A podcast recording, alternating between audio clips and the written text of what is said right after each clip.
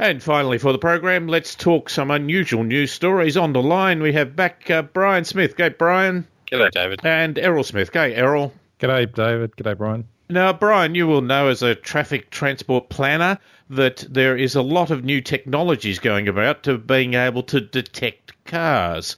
Yeah, most people may not know, but at the stop line of traffic lights, for example, there are loops cut in the road and they detect the magnetic effect of cars. But of course, things like cameras and video is now being enhanced enormously. Uh, Brian, I think you would see that as being a way of getting a lot of good information. Oh, the more data we can get and the more better ways we can sort of track what people are doing, the better we can plan for them. The thing about videos, for example, is what happens in the wet or the fog or the night is that hard to detect vehicles and see what it is? Is it picking up bikes as well? Well, apparently there's a new thermal cameras out. They've been out for a while, but they're now making them smaller, lighter, and cheaper, which would be able to detect the heat effect. And so you could pick up pedestrians and cyclists and cars, of course. Brian, again, that might give us more data, mightn't it? Well, indeed. Uh, one of the biggest problems, of course, with most cameras used in transport planning now or traffic engineering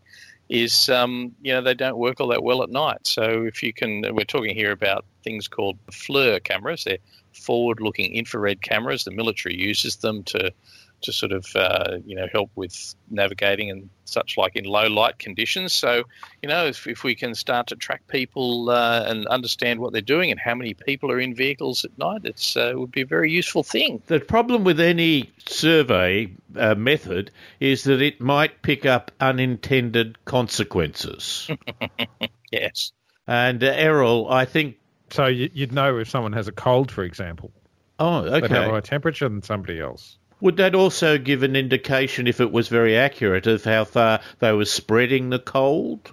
I suppose oh, it would lose heat if you breathe out, then obviously there must be some temperature there. But it might be just a little bit too close. But the other one is whether you might get a an output from the other end.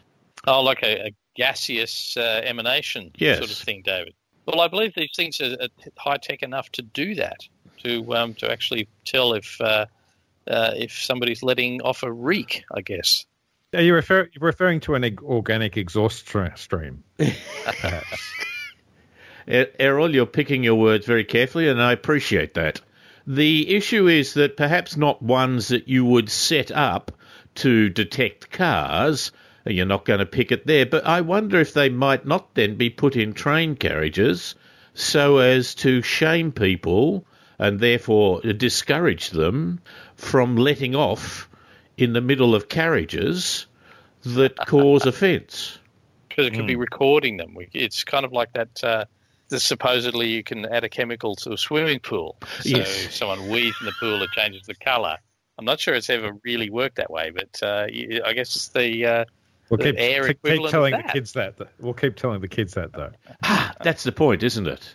That perhaps it's the threat of it that might make it a little less likely that you do it. I mean, quite often it happens in aeroplanes too. Well, not quite often, but it seems to uh, be prevalent in those environments.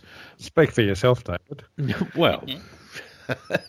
I don't know if it's the people I travel with, but the point is that it's always a very confined and unfortunate instance. So perhaps we might be able to pick up other activities. Apparently, uh, the they've tried to introduce smell-o-vision into the you know security monitoring centres, but that just doesn't go down well.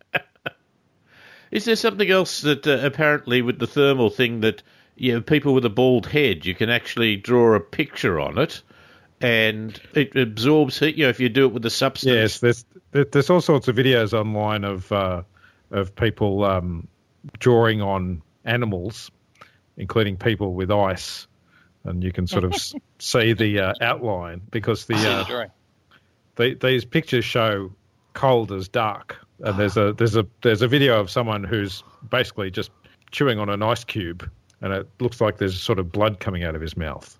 Ah, uh, right. Because it's all because it's dark and cold. Fantastic. There was also talking about measurements and trying to make a point when you know you're going to be measured, you can now buy a T-shirt that has the Fourth Amendment in America printed on it in a material or a, a substance that will mean that it will be highlighted in an X-ray machine. I, I think the fourth okay. the Fourth Amendment is, is, about privacy, or well, uh, it's something to do with uh, not being uh, over measured from the government's point of view. And so when you go through there, there's the Fourth Amendment. Oh, so this is for, for people who want to be even further delayed. yes, yes. Annoying, annoying yes. security guards. Come this way, please, sir. Yes, let's let's put you through the wringer. Let's walk, walk you, take you into this special room. Uh-huh. Here's Big John. He's got very large hands. Uh, I'm talking about uh, being at an airport. I was in an airport yesterday, and uh, a gentleman sort of came up behind me, and he, he was blind, and he had a dog. And uh, the man behind the counter saw that he was someone that might appreciate some uh, particular attention. So he said, "Sir, sir, would you come this way?" And he pointed to the right. the dog understand? It's dog. The dog nodded. Yeah, mate. And the guy said, I'm, I'm sorry, what? And he said, Can you come this way? And he pointed again. This way. and the guy said, I'm he blind. Waved his hand in front of him. wave his hand in front of him. Oh, can I tell you another story? We were at, at breakfast about to go out on the launch of a new car, and uh, they went through all the things, and we'd been given 53 pages of material about how this new car had been developed and how good it was and so on and uh, you know there was a huge amount of technical information and, and, it was an important car. And so they gave us you know that we're going to get out and we're going to drive it. And they gave us the briefing and they said oh we'll get going now but don't worry. We're going to stop at a quarry because we're going to test it as a four wheel drive or an all wheel drive car is there any questions whoosh a guy put his hands up immediately, and they said, "Yes, yes." Uh, you know, obviously concerned if there was any technical point they wanted to cover. You know what the question was? Is it real coffee at the? Priorities, David. We'll, we'll good quality coffee. Shocking. Uh, yes, maybe you can detect that with the thermal camera. Oh well, that's true. You'd be able to mm. zero in where the, the the You're coffee was.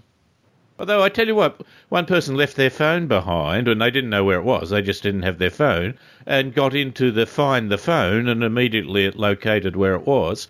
You know, the technology is wonderful, really. It uh, was very, very helpful.